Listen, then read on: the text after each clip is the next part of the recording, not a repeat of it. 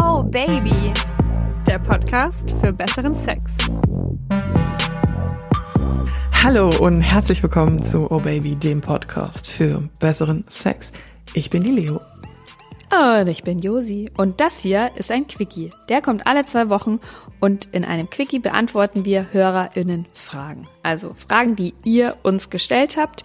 Wir versuchen euch weiterzuhelfen und genau so eine Folge ist es. Und es geht um Sex mit Altersunterschied. Dun, dun, dun, dun. Mit großem Altersunterschied. Und zwar nach oben, nicht nach unten. Nix Minderjährige, meine Leute hier. Ew. Muss nur jetzt mal ganz kurz gesagt werden.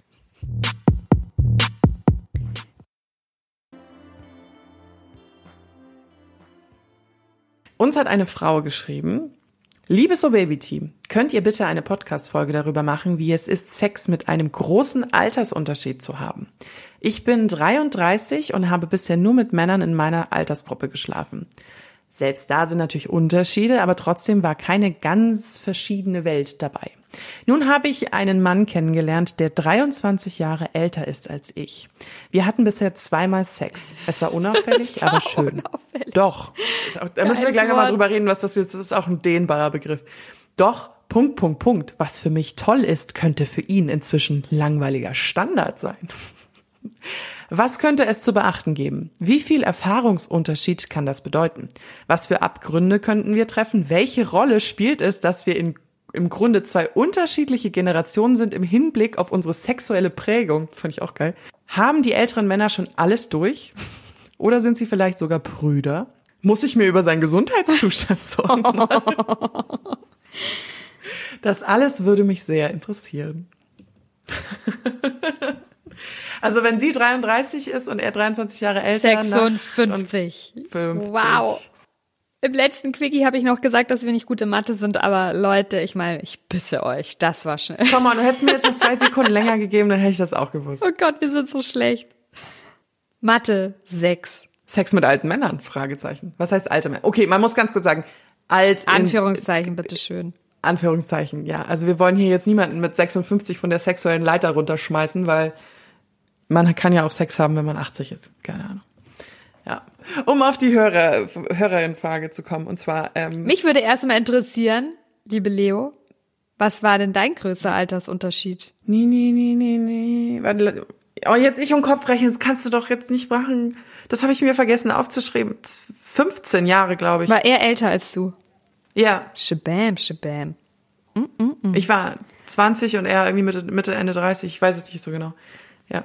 Die Nummer hatte ich, ja, die Nummer hatte ich auch. Also ähm, an der Stelle muss ich sagen, ich weiß leider nicht mal, wie der Mensch mit Nachnamen hieß, geschweige denn, wie alt er war. Ich wusste gar ich weiß gar nicht mehr den Vornamen, also bitte. Ja, den, den Vornamen wusste ich damals schon, den weiß ich heute nicht mehr. Also. Ja, ja, genau. Aber ich würde auch sagen, der war ungefähr, ich war Anfang 20, also so frisch 20 vielleicht. Und er war Mitte, Ende 30, schätzungsweise. Aber ich muss an der Stelle wirklich sagen, ich finde, dass man die einfach, also man kann Männer nicht, auch nach Altersgruppen nicht über einen Kamm scheren. Es ist einfach unmöglich und es macht keinen Sinn. Und ich habe auch in Vorbereitung auf diese Folge einiges zu dem Thema gelesen. Und man stößt dann auch auf so witzige Artikel wie sieben Gründe, warum man mit älteren Männern Sex haben sollte. Und dann stehen dann so tolle Sachen drin, wie ja, die haben viel mehr Erfahrung und die sind viel einfühlsamer und die wissen, wo die Klitoris ist. Und ich schwöre dir ohne Witz, ich schwöre dir ohne Witz, wenn ich meinen Vater heute fragen würde, Papa, wo ist die Das Klitoris? ist ein unangenehmes Ja, Gespräch. wo aber ist ja. die Klitoris? Wie sieht die aus? Der wüsste das nicht. Also ich habe mir auch letztendlich aufgeschrieben, Ausnahmen bestätigen die Regel. Und das ist ja immer so das Problem, dass du das ja überhaupt nicht sagen. Also du kannst einen 40-jährigen Mann treffen, der in seinem Leben mit einer Frau Sex hatte. Du kannst einen 40-jährigen Mann treffen, der in seinem Leben mit 150 Frauen Sex hatte. Ein Mann, der mit 150 Frauen Sex hatte, ist aber nicht unbedingt gut im Bett.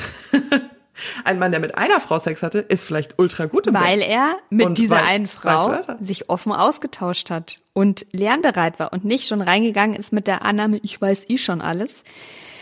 Also, Es gibt aber auch Männer, die vielleicht 20 Jahre verheiratet waren und nur 20 Jahre lang sehr schlechten Sex hatten und es auch nicht können, obwohl sie nur mit einer Frau. Also, Also tatsächlich kann ich so ein bisschen vielleicht die Seite der älteren Frau beleuchten, in dem Sinne, dass ich mit jemandem gesprochen habe, ähm, 50 plus, sehr lange in einer Beziehung, sehr, sehr lange in einer Beziehung, dann getrennt und quasi mit 50 plus das erste Mal wieder auf dem freien Markt. Single-Markt, Und so, ja. die hat sich tatsächlich solche Fragen gestellt im Sinne von, oh Gott, ich hatte jetzt 20 Jahre mit der gleichen Person Sex. Was hat sich in der ganzen Zeit denn jetzt getan? Und haben denn jetzt alle nur noch Analverkehr? Ist das jetzt Standardprogramm? Und was ist gerade so on vogue? Also da war sehr viel Unsicherheit mit dabei. Und ich kann mir sehr gut vorstellen, dass das für für einen Mann 50, 60 plus, vielleicht frisch geschieden, neu auf dem Markt wieder, dass der sich genau die gleichen Fragen stellt. Also ich finde, es ist einfach an dem Altersunterschied oder am Alter allgemein irgendwie Sexfähigkeiten festzumachen, finde ich schwierig. Aber ich finde diese sexuelle Prägung, die sie geschrieben hat, schon interessant, weil ja selbst wir und bei uns liegen zehn Jahre dazwischen plus minus. Ja, das stimmt. Lassen offen, dass wir selbst schon einen Unterschied merken. Zum Beispiel, ich bin viel mehr mit diesen krassen Sexpraktiken aufgewachsen, wie du gerade gesagt hast, anal. Ähm, plötzlich kam vor, vor zwei Jahren haben plötzlich alle oder vor drei Jahren haben plötzlich alle ganz offen über Rimming gesprochen, dass sie sich, ähm, also für die Leute, die das nicht kennen, ist, dass man sich sozusagen die Arschfalte leckt oder das Arschloch leckt. Und mittlerweile sehe ich das auch super viel in Pornografie plötzlich. Und ich weiß, vor zehn Jahren, als ich mit 18, 20 Por äh, Pornos geschaut habe, habe ich das nicht gesehen. Ich glaube schon, dass es da einen Unterschied gibt, aber ich glaube, dass sie sich da gar nicht so viel Gedanken drüber machen muss, weil ich glaube, er macht sich da genauso viel Gedanken bestimmt drüber. Ja, auf mit jeden seinen Fall. 56, wie sie mit rein. Also er wird auch da stehen und denken, oh mein Gott, mein Sack hängt jetzt vier, fünf Zentimeter weiter tiefer als ich, als mit 18 und ich sehe vielleicht auch, ich bin halt älter und das Testosteron baut sich ja auch ab. Das hatten wir in unserer langen Hormonfolge. Also der Sexdrive bei Männern, umso älter sie werden, wird einfach ein bisschen geringer.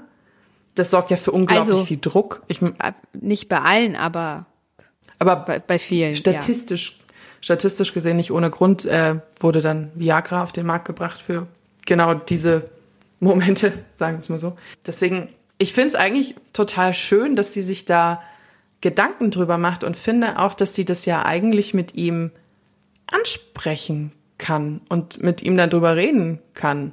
Ohne jetzt, oh bitte nicht die Nummer mit wie viele Frauen hast du schon geschlafen, sondern einfach, worauf stehst du eigentlich, was, was wünschst du dir, so ein bisschen, und es muss ja jetzt nicht hier dieses Lehrerinnengespräch, äh, Schüler-Lehrer-Gespräch am Tisch mit Bleistift und Zettel sein, sondern man kann das ja auch, äh, das ist, machst du ja so gerne in dein sexy Vorspiel einbauen, wenn man dann mal so ein bisschen schreibt und so ein bisschen Sexting und dann kann man das ja so ein bisschen ausloten, Das stimmt. you know? Das stimmt. Ich finde, also prinzipiell, ich, ich finde es auch gut, dass sie sich Gedanken drüber macht und kann es auch nachvollziehen. Macht man ja irgendwie immer, wenn man Sex mit einem neuen Partner hat.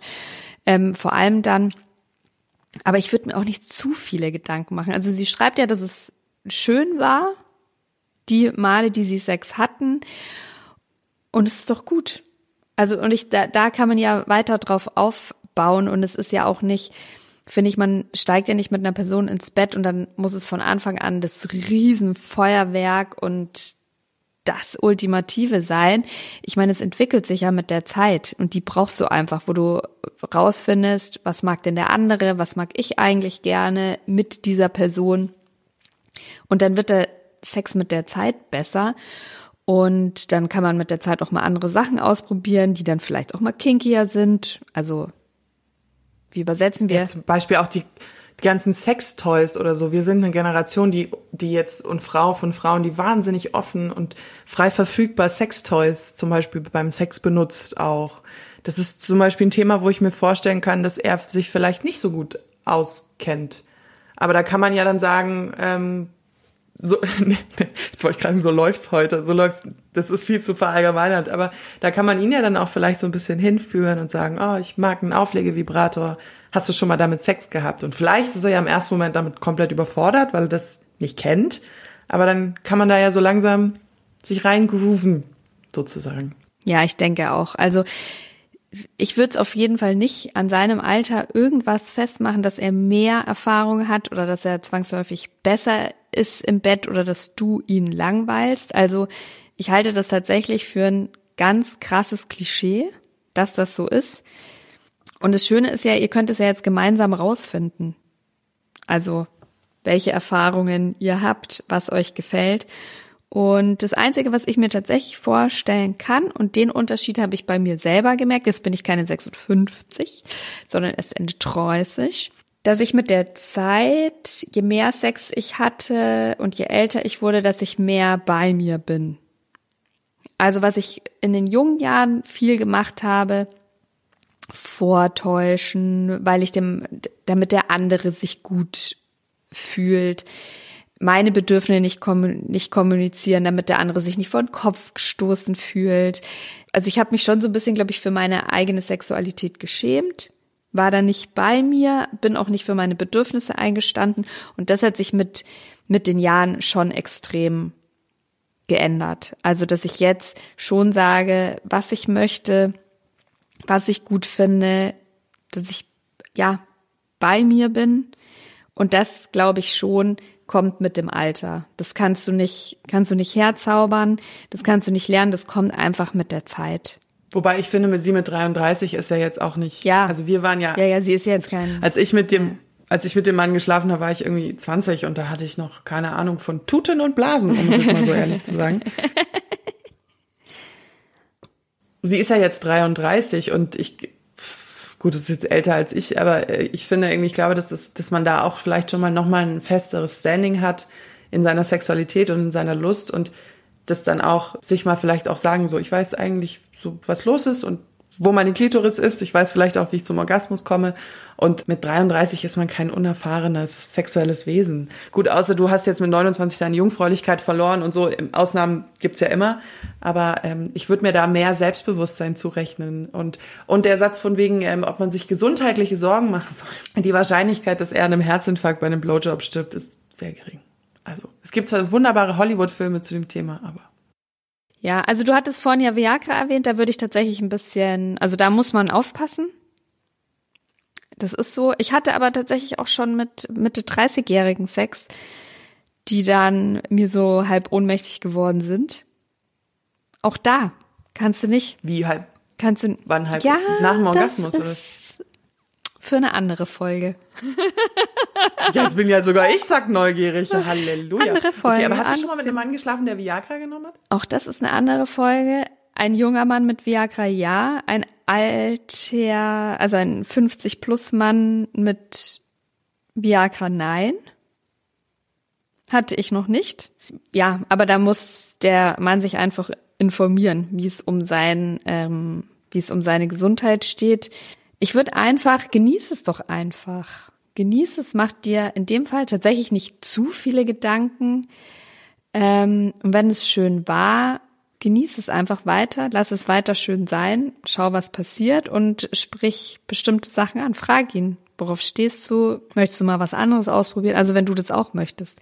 Ich hatte damals, als ich eben mit 20, 19, 20 mit meinem Mitte, Ende 30er Sex hatte, ähm, der hatte natürlich viel, viel mehr Erfahrung als ich. Aber das lag daran, dass ich da wirklich einfach sehr wenig hatte der hatte da schon die Kontrolle über mich. Also der hatte, ähm, der hat gesagt, er will das, er will das, er will das. Und ich habe das dann noch brav gemacht, weil ich halt auch dachte, ja, das gehört alles so, so zum Sex irgendwie dazu. Und das hat mir schon auch Spaß gemacht. Aber es waren bestimmt auch Sachen dabei, die ich eigentlich gar nicht so toll fand. Aber ich dachte, es gehört halt so.